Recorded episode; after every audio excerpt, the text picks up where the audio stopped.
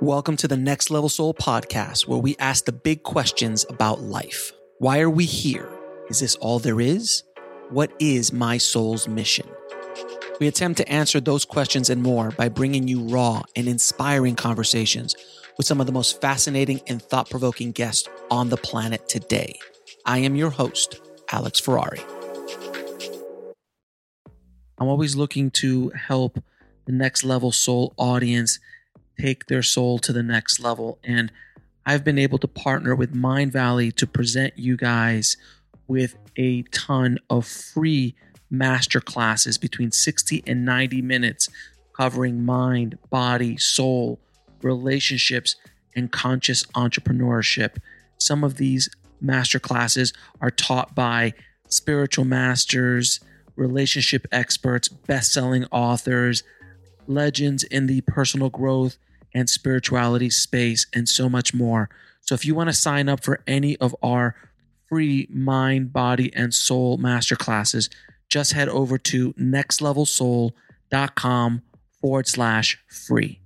Disclaimer The views and opinions expressed in this podcast are those of the guest and do not necessarily reflect the views or positions of the show, its host, or any of the companies they represent. Now, today on the show, we have Roberta Grimes, who had an experience of light when she was eight years old, and that started her on what became an all consuming hobby that she spent the next half century researching the afterlife in an effort to better understand her experience. Roberta and I had a wonderful conversation about her research in the afterlife, what it means, what happens on the other side. And I really have never had such a clear roadmap because she has studied so many near death experiences from different cultures and so on that she has really painted a wonderful picture of what it's like in the afterlife. So let's dive in. I'd like to welcome to the show Roberta Grimes. How you doing, Roberta?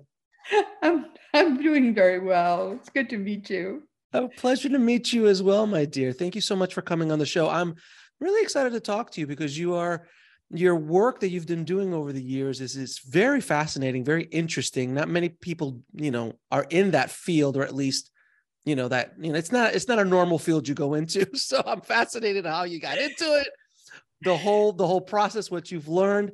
But my very first question to you is, can you tell everybody the moment when you were a little girl that you knew that there was absolutely no God? Well, well, I was only eight. That's a hard a hard thing to realize when you're eight years old. you think? yep. It's and what? So what happened at that moment? What happened at that moment when you had that? Uh, I woke up at eight in the morning. Oh, I mm-hmm. woke up at, in the middle of the night, but I was eight, I was eight years old, and I had the stunning realization that there's no God, and I was really scared. Um, so then there was this bright light in my room, like burning magnesium, very bright white light, light, and I, I, I stared into it. It was like a flash of light, and and this voice said, "You wouldn't know what it is to have me unless you knew what it is to be without me. I will never leave you again." That, that and, and and what did you say to that at your eight year old mind? I thought, oh, that's handy. If you forget there's a God, they remind you and I went back to sleep. And how did that affect your life moving forward? Did you always just have it in the back of your head, or did you even think about no, it? No, it's front and center to this day. Okay, so it was something that really did move you and did it did shift your your, it, your path. I thought I, I, thought that's handy. If you forget there's a God, they remind you, and and it, it was a very reassuring thing but I thought it was normal. I mean, if it happens to you when you're eight years old, you assume you're still figuring the world out, right? When you're 8 mm-hmm. years old. Mm-hmm. So I assumed it must be normal. You always assume things are normal if they happen to you because you're still figuring the world out. And it was a long time before I understood that was definitely not a normal thing. So, so what work did you? What can you talk to the tell the audience what kind of work you started to get into, and what got you fascinated with the afterlife, and how you studied the afterlife, and that whole process? Well, I, it, when after I realized that that had not been normal, I began to understand that I was going to have to figure out where that voice came from, what it was, And I came to realize that there must be a place where that came from, and it probably was the same place people went after they died. There had to be an afterlife. So that was made me was what made me start to just sort of decide I had to figure out where the afterlife was and what it was.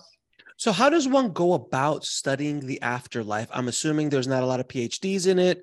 Uh, there's not a lot of curriculum at Harvard about the afterlife, different no. levels of classes, you know, near death experiences, out of body experiences. Like, there's not classes you could take for this stuff. So, how did you start, and how does someone go about studying the afterlife or researching the afterlife? Well, this was even back before uh, the 1970s when Dr. Raymond Moody wrote Life After Life. So mm-hmm. Um, I majored in early religion. Um, I, actually, I majored in early, early Christian history in college. Uh, I figured that was where, where I would have to start. And uh, um, I learned a lot. Um, one of the things I learned is if you really enjoy hot dogs, never watch them being made. Um, I, I, never, if you if you want to be a good Christian, never under, never try to study how Christianity was developed. Um, Why is that? Because ever after I understood that Christianity was not it, it was nothing that either Jesus or God ever developed. It was something men developed. Yeah, I mean, after I've, I, I, I would have to agree with you on that because I've studied a bit of it. I, I, was raised Catholic, and and and I went and studied a bit of it. And you, as you as you go deeper down the machine, you start to see kinks uh when you, you call them. Kink little little kinks little kinks. Little, i'm trying to be kind. kinks. i'm yeah. trying to be kind. But don't but generally speaking you start you know you start you start looking at certain things you're just like that does well even when i was a child even when i was in first grade when they told me there was a hell which terrified me of course because i was in first grade. Right. but then as as years go on you're just like this doesn't make any sense. My father loves me you know it's a man obviously can't be a woman obviously because you know that doesn't work in in religion it has to be a man figure up there in a big you know long robe with a big white beard. Oh, yeah. and he and i always found us like why is he so jealous? And why is he so angry? And he's very inse- eh, very insecure. He would seem to be very insecure like if you don't bow to me I will rain fire and hell and brimstone upon you. Right. I, I, just didn't make any sense at that young age, even in the second, third, fourth grade. I went because I was getting pounded by it in Catholic church in a Catholic school. Didn't make sense. So years later, you know, as I, I went to that Catholic school almost all my life. So when I graduated, I was just like, even in high school, I mean, it was just like, I don't. You mean to tell me I can go kill somebody, go to go to confession, and I'm solid, but if I ate pork on Fridays, and I happen not to get to confession, I'm going to hell for the rest of my life. Like it did just things just didn't line up. Again, kinks. Uh yes. So so as you so as you started to go down this road, when did you start shifting more in towards spirituality, more towards the afterlife? Like how do you again, how do you go about studying the afterlife, especially at that time when there weren't shows like this, yeah. when there wasn't so as much information? It, it was really a, a, very difficult thing until um, we, we, got Life After Life, um, the, the book that uh, Dr. Moody published in 1975, because that opened the floodgates. And um, we started to get books about the evidence. Um, Near death experiences, it may surprise your listeners to know, have nothing whatsoever to do with the afterlife. Nothing. Uh, mm. People who have near death experiences go to what we now understand is the astral plane, which has nothing to do with the afterlife. Great experiences, but though, but if, if someone is there and able to tell you the story, that person has never died. You, you, right. you, you don't come back from death. The, the silver cord is not severed. The silver cord, by the way, is a is a, a term that comes from the Bible, and even even the people uh, uh, thousands of years uh, before uh, the birth of Jesus, knew that the silver cord is what keeps the body alive, and you can't reattach it once it's severed. So um, you, you just you can't come back from death. We'll be right back after a word from our sponsor. And now back to the show. But uh, nevertheless, once the the the, the first um, once the term was coined and we began to get people who had had near death experiences, we also began to get good um, explorations of the of the wonderful heyday of, of after death communications, which happened around the turn of the 20th century. And when once I got my hands on that literature, Mm-hmm. Uh, and that you could find those books in the in the early 70s, mid 70s. You could find those books in in uh, um, bookstores um, uh, still uh, in uh, in used bookstores. I became a denizen of those bookstores, and I wrote. I, I read oh hundreds and hundreds of after death communications through through deep trance mediums. It took me two three years to devour hundreds of these communications and they were received most of them in uh, southern um, England and in the eastern United States, mostly in in southern New York State and in uh, in eastern Massachusetts. And I was a skeptic in the beginning. I couldn't believe it was possible for people to be communicating in such de- extensive degrees through through these people who were in trance and talking from where the dead go. I, mm-hmm. I, I, mm-hmm. didn't believe it. I, I mean, I just, but by the end of two years, I was convinced because although they were not, none of those communications were, were the same or even all that similar. They all were from in the same place now. They it was the same physics, the same process, the same details, the same they, everything was the same. I mean, nobody said we're, we're, was talking about having a different kind of body or different weird experiences. It was all the same. It was hmm. impossible for it not to be real. So by the end of two years, I was convinced it was real. And that's the thing that's fascinating because a lot of people who, you know, going into the near death experience stuff, a lot of people were like, oh, they've heard the story, the light and the life review. That, that that's common knowledge. But back then, it wasn't common knowledge. And if you're reading things from the turn of the century, it definitely wasn't common. A lot of these elements that are the same, and and, and it just, and as I interview more and more people like yourself, more and more people uh, with near death experiences and other things like that, which is not exactly what we're going to talk about today, but it just keeps ringing true again and again. And there might be some shifts here and there, especially near deaths. Like depends on the person. A lot of them are more atypical, but yeah. these were not. They were all the same. So then tell me exactly. So tell me what happens in the dying process based on your research. The, the, the dying, a natural death, and not all of us have natural deaths, but people who are, when before you enter your body to be born, you you choose two or three with your advisors. You tr- choose two or three exit points. Usually, one is relatively early in in uh, your life, or uh, around the age of 20 or earlier. One of them is in midlife, maybe 40s, and one of them is in old age. And your higher consciousness chooses. You don't choose when, when you're going to leave but but as you are approaching one of those exit points if you if your higher consciousness decides you've gotten enough out of that life and you and that's the one you're going to take about a year before that exit point you decide okay you're going to exit then. And typically if it's the the first exit point that you choose you will die in an accident. Many people who die Young people who die will die in an auto accident. Most of those young people who die in an auto accident, that's a normal exit point that they have chosen. It seems like it, it's an accidental death. It's not. It's it was a chosen exit point. Um, typically, in middle age, it's cancer or some kind of exit uh, like that. Um, in old age, it's an old age, of course, a death. Um, people, it, it, when, when you go to a celebration of someone's life, very often you'll see that they were wrapping up their life during that last year. They they took a trip. They they were were um, making up with uh, with relatives or friends that they hadn't seen in years.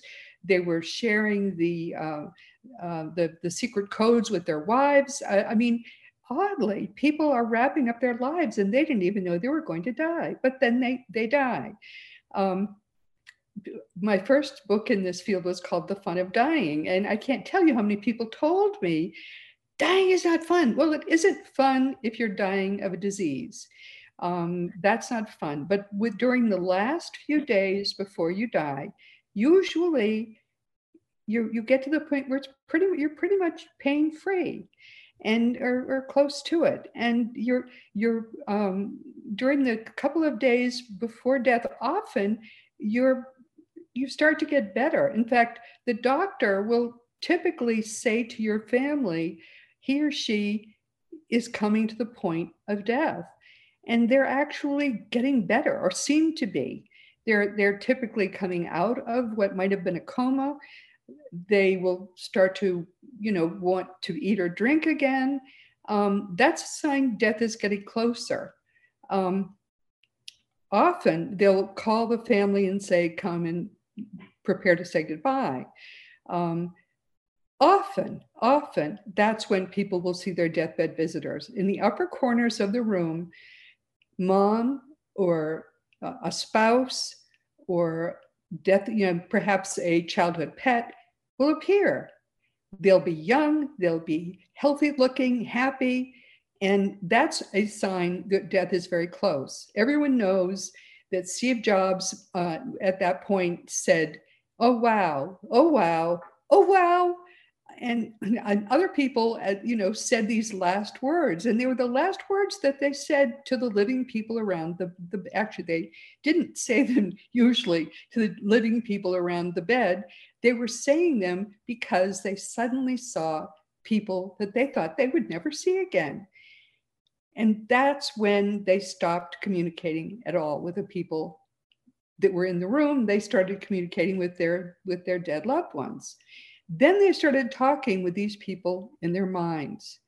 Often the people that that they that who had come for them will come down into the room and and they'll start you know, communicating um, and and actually have, sometimes it's a party. This is the part of the that that we sort of miss nowadays because people are heavily sedated typically uh, nowadays before they die, which is too bad. Because 50, 75, 100 years ago, people weren't sedated. And often a, a room would, the, the walls of the room would disappear and they would, would have a, a detailed vision of where they were going. And they would start, they would for days be describing it to the people who were in the room, the, the living people in the room. But nowadays it's, you know, it's kind of toned down because people are sedated. But the next thing that starts to happen is that the inner body, which is leaving, starts to unvelcro. I think of it as unvelcroing. There, there, there, the, there, there are like millions of little strings that attach us the part that's staying, the, the material part, gets un, unstitched or unvelcroed from the part that's leaving, which is the interior part and the energy part. And that gathers in the chest and then it leaves, usually through the chest wall or through the top of the head. And as it leaves, it's like a mist. In fact, you can find on the internet, people did this with mice um, you know, mouse is walking around, and suddenly the trap gets it, and this mist pushes out of the out of the mouse, and that's that's the energy part, and it's kind of creepy, but that's what you can find it on the internet. Mm-hmm. Anything you can find on the internet, and as it leaves, it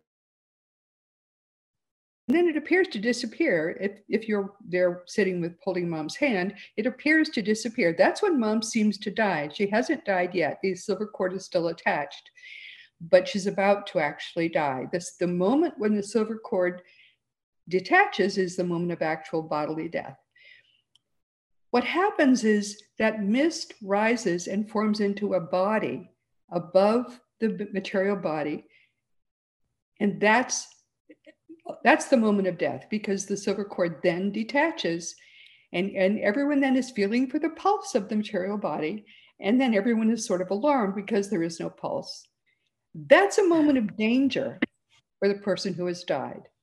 Because if if you then get alarmed at the fact that everyone's saying, oh no, there's no pulse, you might then focus on the people around the bed.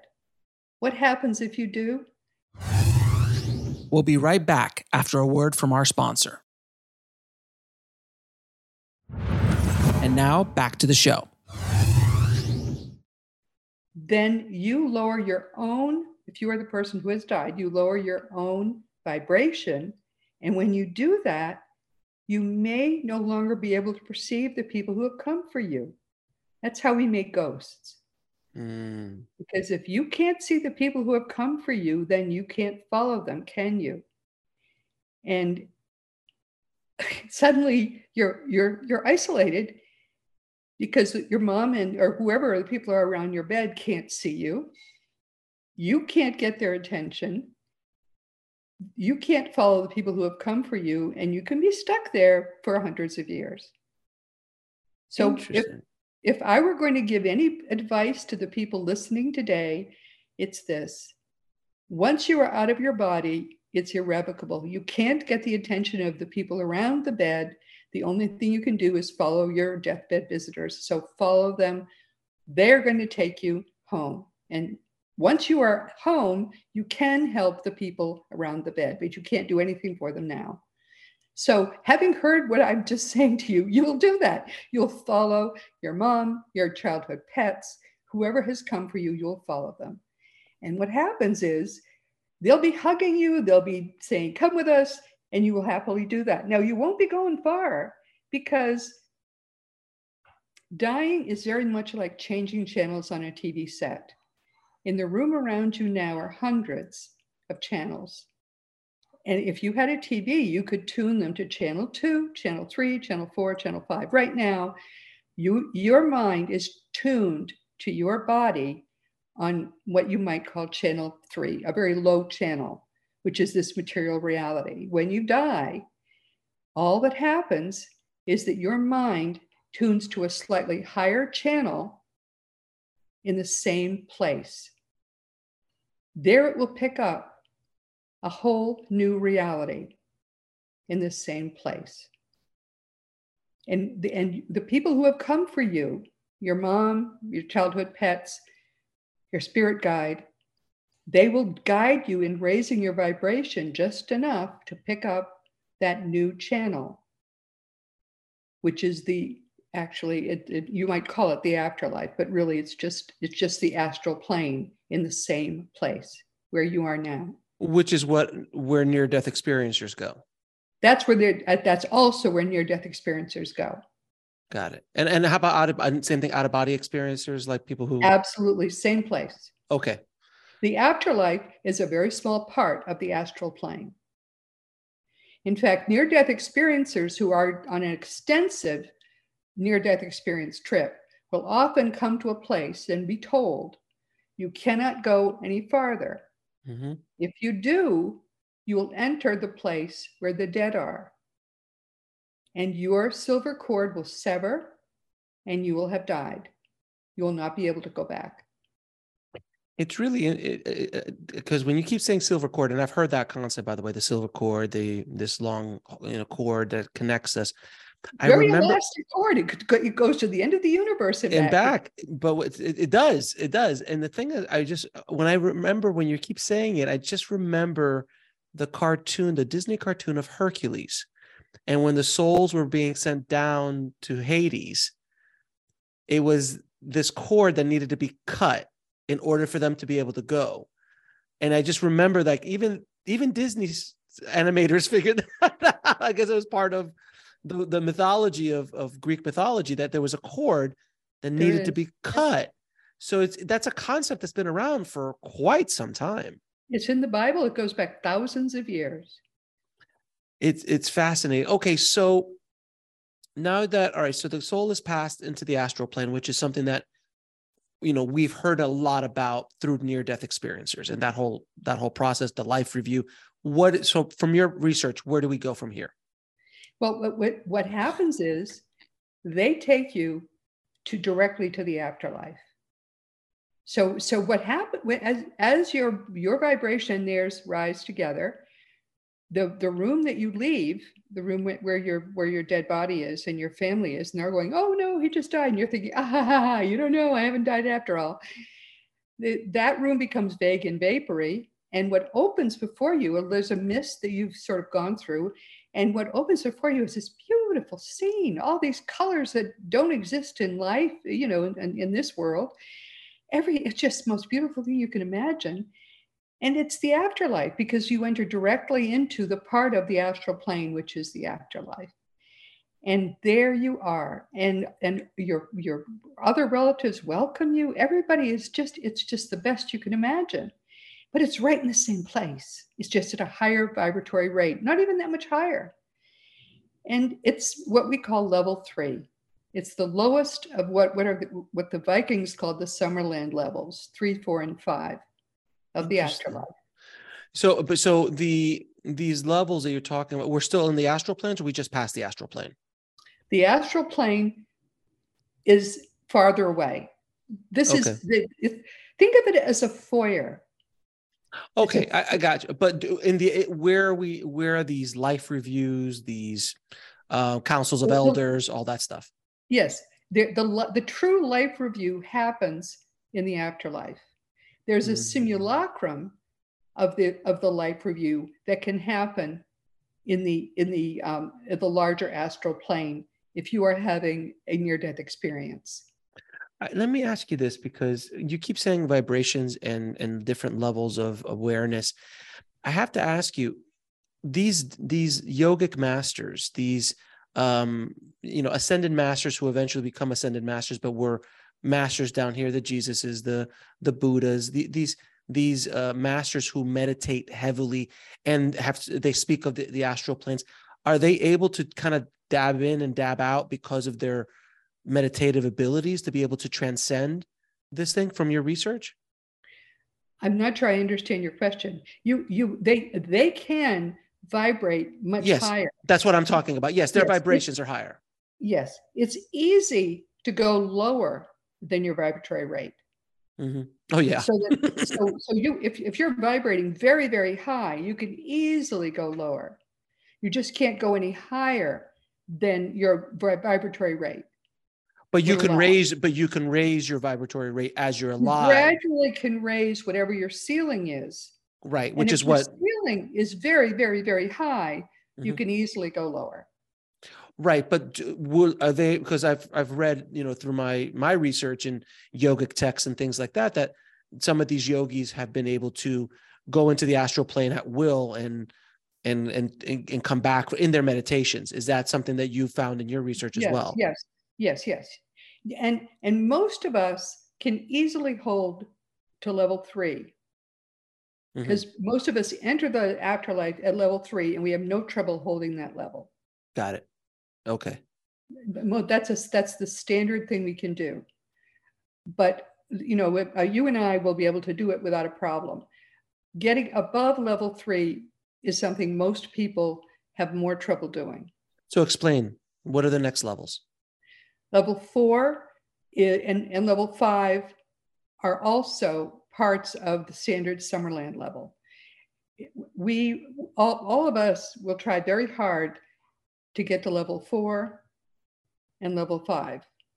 Once we are, and, and to do that, we will, we will reincarnate repeatedly on the earth.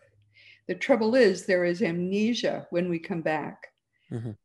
We don't remember why we did. You wonder why babies cry? Babies forget.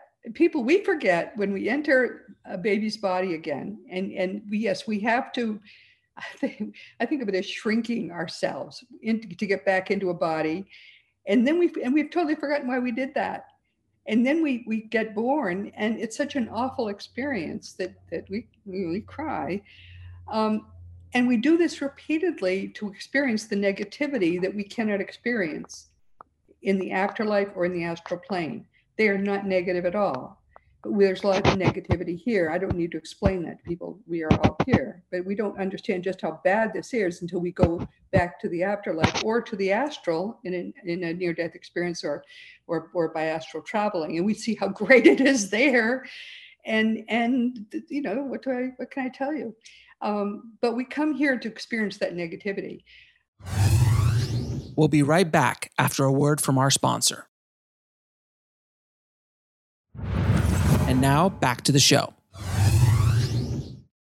Gradually, by coming back here repeatedly, we gradually raise our vibratory rate to level four and finally to level five. Once we get toward the upper level, part of level five, we cease to need to incarnate. These are the ascended masters, the Jesuses, the Buddhas of the world. Yeah, well, yes, Jesus is way above that at this point. At this point, yes. But at one Yes. point, he was at a level five. We all have to walk before we run. We all walk before we run. Yes. Yeah. But Gotcha. but um and and, and eventually they get to level six. Um, and when they get to level six, that's called the teaching level, um, or or the the the um, causal level. That's where most of what exists in the afterlife and in the astral plane have been have been created. Um, that's where the that's where the teachers are. Um, most of most of the Buddhas uh, and the and the, um, the the ascended masters are on level six. Le- They they aspire to level seven. Level seven is the Godhead level. That's not where God is, but that's where the source is, the source of much of what is on earth. Now, what we used to think was that that was where God is, but God is even higher than that. Um, we're trying to understand now, we who do this research, what is above the Godhead level, but there's more above the Godhead level, even more. Um, uh, there apparently is no is no height. We, we're, we're coming to understand that consciousness, which is all that exists, is more like a cup without without a top. Um, we, we don't just know. it can keep growing and growing and We, growing. we can grow forever. We, we, It- we don't know what the top is. it's so fascinating and, and and you know the work that i do here with the show and i speak to people like you i'm always fascinated at how much overlap there is between different philosophies different spiritual texts i mean the things you're talking about are you know you were saying viking uh viking uh lore as well as you know hindu jainism um you know yogic philosophies all of this stuff is overlapping many of the things you're talking about i'm not surprised by any of this There's Uh, one truth, my dear. There's one right truth. that's the thing we and all that's a- approach it from different. Exactly. It's all one truth. That's the thing that's so fascinating about it is because as more I as i study this more and more i come to keep realizing that there is one truth truth is truth regardless of where you get it from. You know whether it's a channel it's a medium it's a text it's a book it's a, a guru if the truth is truth it rings at a certain vibration. And you know you when you read autobiography of a yogi by yogananda the truth rings in that book uh, as many other books that i've read over the course of of my life so far so everything you have heard of this the there's uh, i've heard there's seven levels and each of those seven levels are broken up into seven other levels so there's 49 Yeah, levels yeah, many, yeah, but there's many, there, there are hundreds of, of sub levels. correct Um, there's we we, there, we we talk about the seven levels, but there's hundreds of sub levels. There are probably an infinite number of sub levels. Right. So it's all right. So, and so people listening, a lot of the the the ascended masters, the these uh, these beings, you know, Saint Germain and and you know Jesus and and these kind of people, they they've been to this earth so many times that they finally got to a place where they don't need to come back anymore, and they choose to come uh, to help and guide They humanity. They're That's they're at the teaching That's- level. That's what they want to do. Now, now we talked about Christianity, which which is entirely human made. The most famous, most known name, most known known person on the earth is Jesus. Mhm. But people know Jesus for things which are totally untrue about Jesus. And yet his teachings are true, except nobody knows what his teachings are. And we have been asked now by Jesus to give him a website. How Jesus knows about websites, I have no idea. I mean, well, I mean. But we're but we're going to give him the website he has asked for. It's going to be called teachingsbyjesus.com. How he knows about that stuff, I don't know. But it'll be up next year. That's fascinating, and it's it's. Uh, I think I, I love one of my favorite quotes is by Yogananda, who said, Jesus was crucified for one day, but his teachings were crucified for the last 2,000 years. yeah, exactly right. And he has decided it's time for people to know what he actually said. Because it's been, yeah, exactly. And then the same, I mean, and you could say that with all, any religion that starts with a figurehead, it has been twisted and turned a little bit here and there. It just, the nature of man. He had a holy, holy patience. I don't know why he was so patient. I would have to agree with you on that. I have to agree. Well, I think it's also that it's really interesting too because we are at a stage now in our evolution as a species and as as as a you know group of souls on the planet that we're more awakened now i think than we have in within the last four or five thousand years we're i think we're more willing and able to start listening and hearing these messages hopefully hopefully we are but I mean, look, this conversation in the 70s would have been a lot odder. And it's still odd in certain in certain conver- in certain corners of the world without question. But it is a much more accepted and more people are looking for it. More people are searching for the truth. That's why um, I, I, was speaking to uh, I was speaking to another guest the other day. They're saying, you know, people are leaving religions by the buttload because they just don't they're not connecting anymore. They're they like, no, there has to be more to this. I I, I need to, I want to, I don't need the middleman. I need to find my direct connection to source. And these truths, who have been around for thousands of years, are starting to bubble up with shows like myself, with the work that you're doing and things like that. Would you would you agree? Oh, of course. Oh, big time. Yes. Fantastic. Now, one thing that a lot of people uh, ask me all the time is, do we plan our lives? Yes. And uh, so, so please elaborate on how we plan and why we plan, because people, you know, people listening a lot of times they ask in the comments and things like that. They're like, why would you want to get cancer? Why would you want to have an abusive parent? Why would you want to go through pain in this life?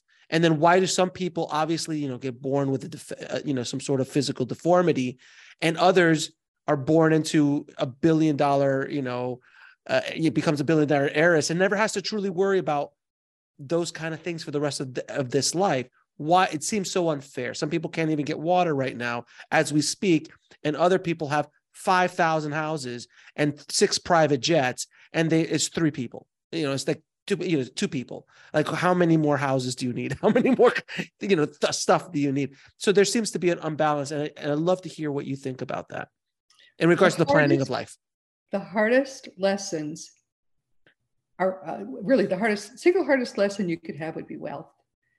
People people um, are uh, there people in our real lives um, are afraid to plan wealth because it it's the most it's the hardest most dangerous lesson you could have. And it's too easy to set yourself back by eons spiritually if you give yourself wealth as a lesson.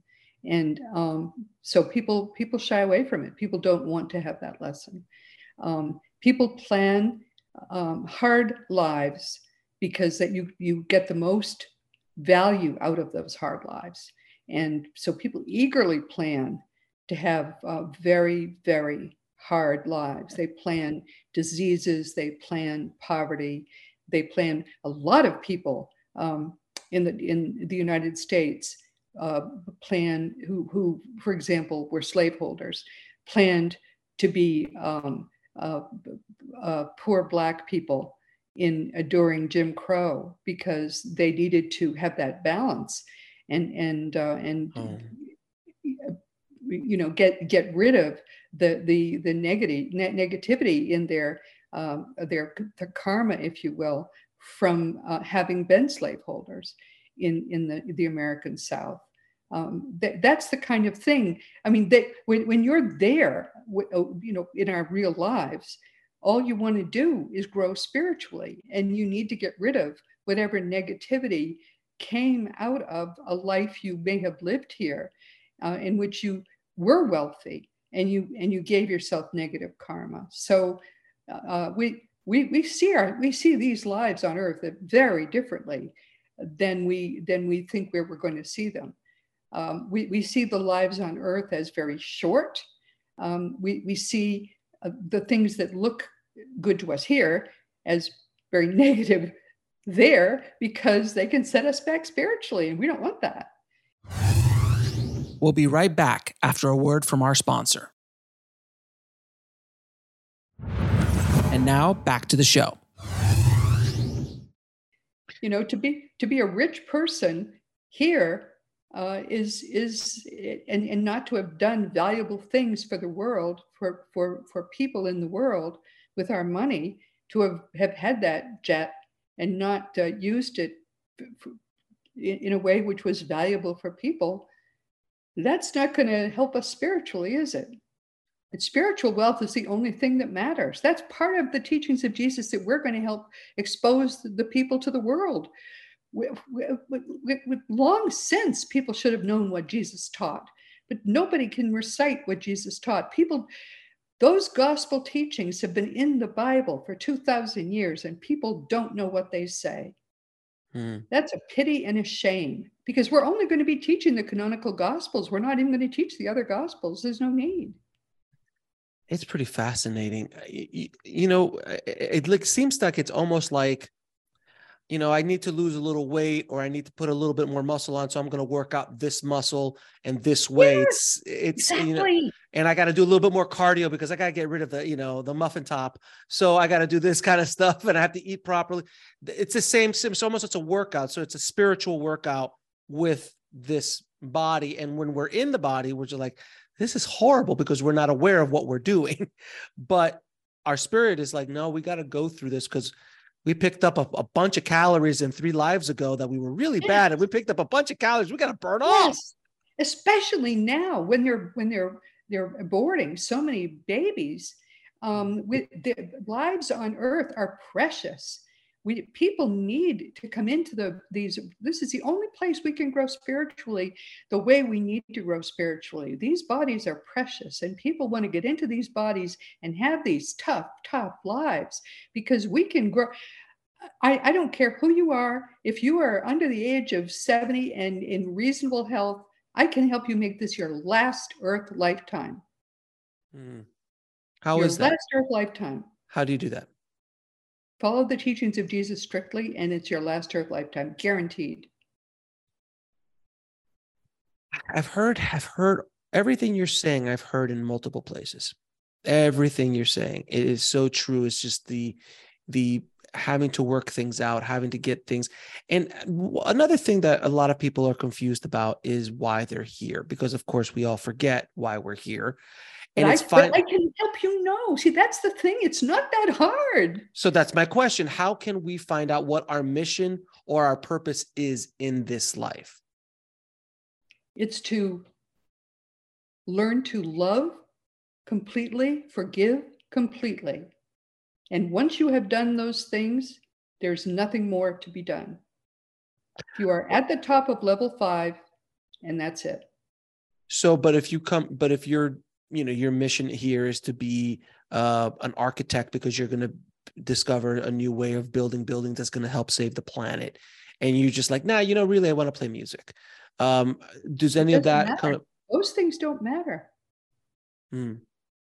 so if someone's feeling lost in their life you're saying to do what?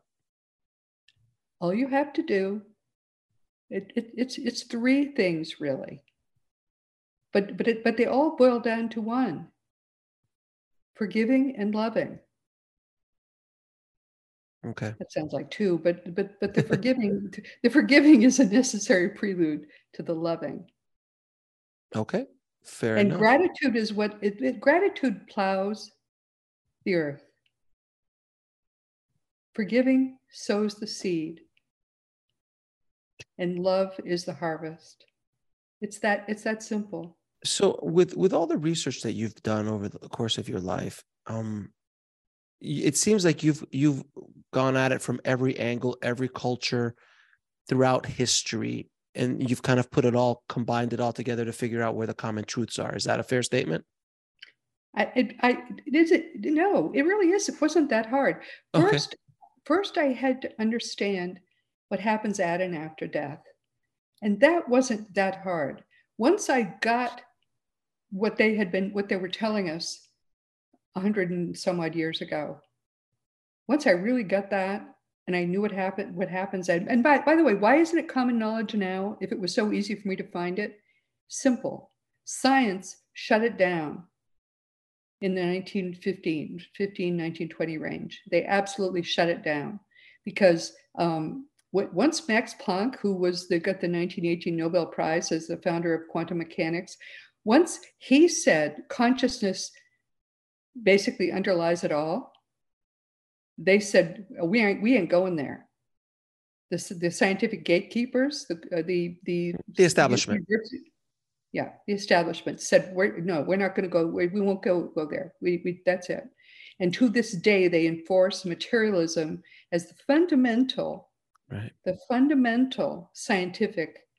Um, uh, if, if you if, if you try to in- to investigate anything that has to do with death in the afterlife, they will not allow you to be a practicing scientist.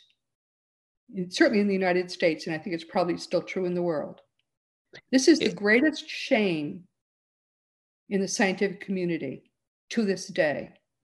But one but one thing that is happening, and I've been seeing and reading scientific papers in regards to it, is that quantum physics and quantum mechanics is they're they're starting to prove certain things. They're starting to come back to they're starting to prove things that had been talked about in spiritual texts for six thousand years, uh, where Maya is now simulation theory, and simulation theory has just been proven by some scientists in uh, in in Japan that there's a possibility mathematically that this is all a simulation, which is Maya, the illusion, which has been talked about for years. Yes, but you know that they're currently spending a billion with a B dollars that could be used to feed the poor to Yep. try to find a source of consciousness inside the human brain. Mm-hmm. I know. I know. I understand what You you're know saying. that that money could be used to feed the poor. And in fact, consciousness is the base creative force that underlies everything. I understand. Have you any idea what a folly that is? It is unfortunate, and it is unfortunately the process of of humanity. We keep bumping our heads against the wall. I've been against the cave since the beginning of time. This is all because they're terrified of finding God. Yes, Max Planck found God, and he found God almost 100 years ago. Right. And there hasn't been any hugely major advances in quantum mechanics since then because or in any or in any other basic science. Think about this. Physics has been dead for almost 100 years. really, you're absolutely right. String theory, you know, nothing. Yeah, a couple things here and there, but nothing of any major. No E equals MC prove- squared. It's all theories. They can't prove any of it because it's all dead ends. It's fascinating. Um, one thing that I I heard you say in an interview is the worst ways to die. Can you talk about that concept and what and what you found in your research? What is the worst way to die? Well, I don't know. I mean, let's talk about something positive. No, I remember you said something in an interview or, or in a conversation about um, the U.S. hospitals or something like if you die in a U.S. hospital, it's like the worst way to die, other than like being hanged and quartered was even higher on the list of better ways to die. I don't, Lord, I'm talking about something positive right now. Okay, fine. I mean- We'll I mean, stop it it. We'll stop. We'll go that- back. that the worst kind of the worst let's talk about the worst kind of career the worst kind of career right now is to be a scientist because if you're a scientist you have to spend your in order to put your kids through college even to feed them you've got to live a lie let's talk Yeah. about that That's very true. That's very true. And they have, it, the same thing happens in the medical field. You know, doctors, if you vary at all through what they believe is the way to go, you can't practice medicine. And so many MDs are going out and doing they're like, no, there's other ways. You can heal the body in other ways. Yes, that it's yes. natural. I'm married to a doctor. Tell me about it. you know, like it's very frustrating. I know doctors. I have I, I've gone to MDs who've become alternative doctors, but have an MD because they were like, I'm so frustrated. I can't help my my I can't help without prescribing a pill. You know, and there's play there's a place and time for that, but not every single time. Yeah. And scientists is the same thing. They're forced to go down because it's an establishment. But hopefully in the near future, things will change. Um, I'm hoping. I'm hoping things will change in the future. We'll be right back after a word from our sponsor. And now back to the show. The Um, only thing that is going to, the only thing that at this point that ends it is shame. And the only thing that will shame them will be uh, some kind of direct telephone communication with people that they're known to be dead. Um, we, we've talked about that. Mhm. um, and and um, they they actually people who that we used to think were dead are actively working on telephone communication, and and the trouble is that there are negative entities who feed on fear, who uh, are are trying very hard to prevent it from happening because uh, once there's no more fear of death, uh, that you know their lives are over. There's no there's no way they can create fear any longer, and they need the fear to survive. And we know that those entities exist. Let me ask you a question. If we now, as a society, as a species, had no fear of death, would that hurt our development as No. souls here? I'm just asking. No, I think I think it would be fine. I I I understand why you would wonder about that because this is a very useful place for us to have the fear to push against. But I think that there would be still enough uncertainty, and it's really the uncertainty that is enough. Uh, there would still be enough gray that that, and that's really all we need is the gray.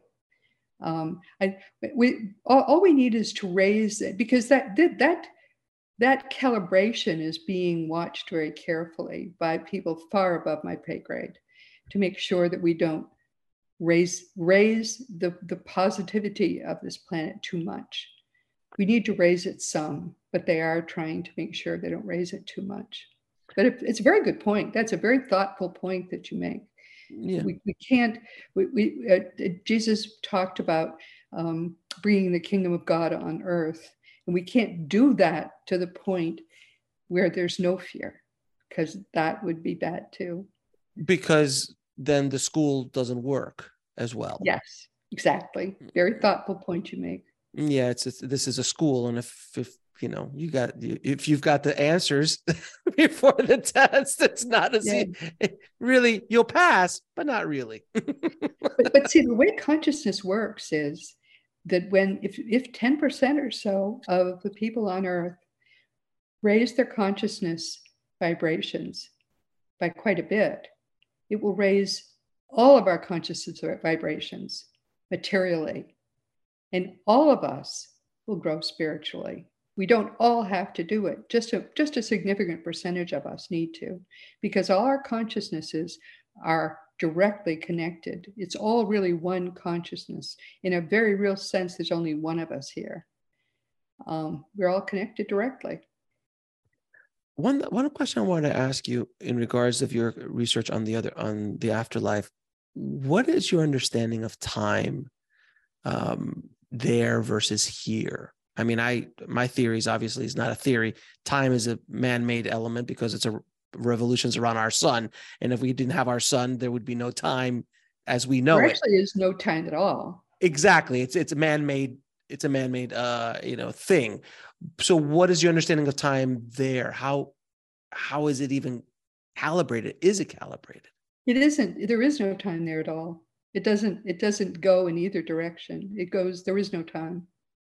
That's what. Um, so that's what I've heard from other near deathers that they say is like um, a blink here, a blink there is a lifetime here because there's no real reference point. There's not like There's it's not like you know our relatives are sitting like Jesus another 20 years before this guy gets here. Like it's not that way. No, it, it it there is no there is no sense of time passing. There is no time. Okay. Now I'm going to ask you a few questions. Ask all of my guests. Uh, what is your definition of living a good life? A life lived for others is a life worthwhile. And how do you define God? God is all that exists. God is everything. I, um, I, I don't think of God as an entity. I think of God as everything. Um, I think of God as all that exists. And where can people find out more about you and the work that you're doing?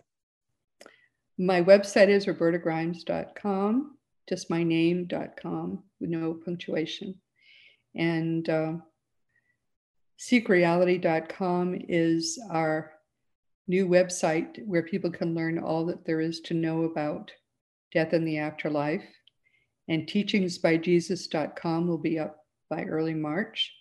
And that's the website Jesus asked me personally to do for him. It's his website. And I'm still trying to figure out why. I'm still trying to figure out why me. And my my spirit guide says, why not me? So I figure, okay, I'll do it. Um, and and since you just said spirit guide, I'd love to hear your perspective on who are spirit guides. Are they relatives? Are they entities that have that have incarnated? Are they entities that have never incarnated? Are you know what is your definition of them?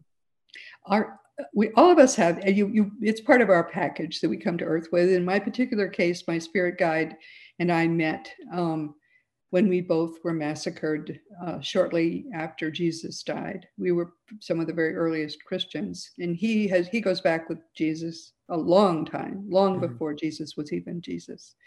I just go back 2000 years with jesus and with him. How did you and, and how did you how do you speak to him how do you communicate oh, with your spirit guide?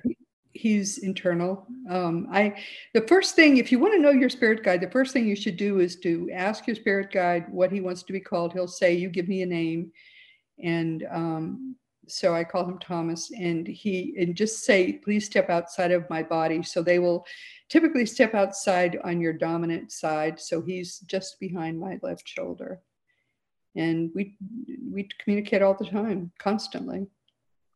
And do you have any parting messages for the audience?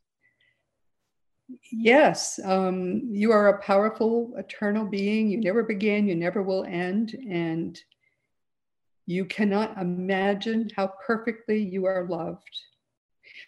Also, I, I guess I should say um, Seek Reality with Roberta Grimes is available on webtalkradio.net and it's almost 10 years old. I podcast too, except unlike you, I have a great face for radio, so I only do it uh, as audio, not as video. Roberta, thank you again so much for coming on the show and thank you for all the work you've been doing all these years and uh, trying to get the word out on uh, and try to le- lessen the fear of the after death, uh, afterlife. Nothing to be feared. It's all joy. I appreciate you, my dear. Thanks again. Thank you. I want to thank Roberta so much for coming on the show and sharing her knowledge with all of us. If you want to get links to anything we spoke about in this episode, head over to the show notes at nextlevelsoul.com forward slash 161. And if you've only been listening to this over podcast and you want to watch these amazing conversations, please subscribe to our YouTube channel at nextlevelsoul.com forward slash YouTube. Thank you so much for listening. And remember, trust the journey. It is here to teach you. I'll talk to you soon.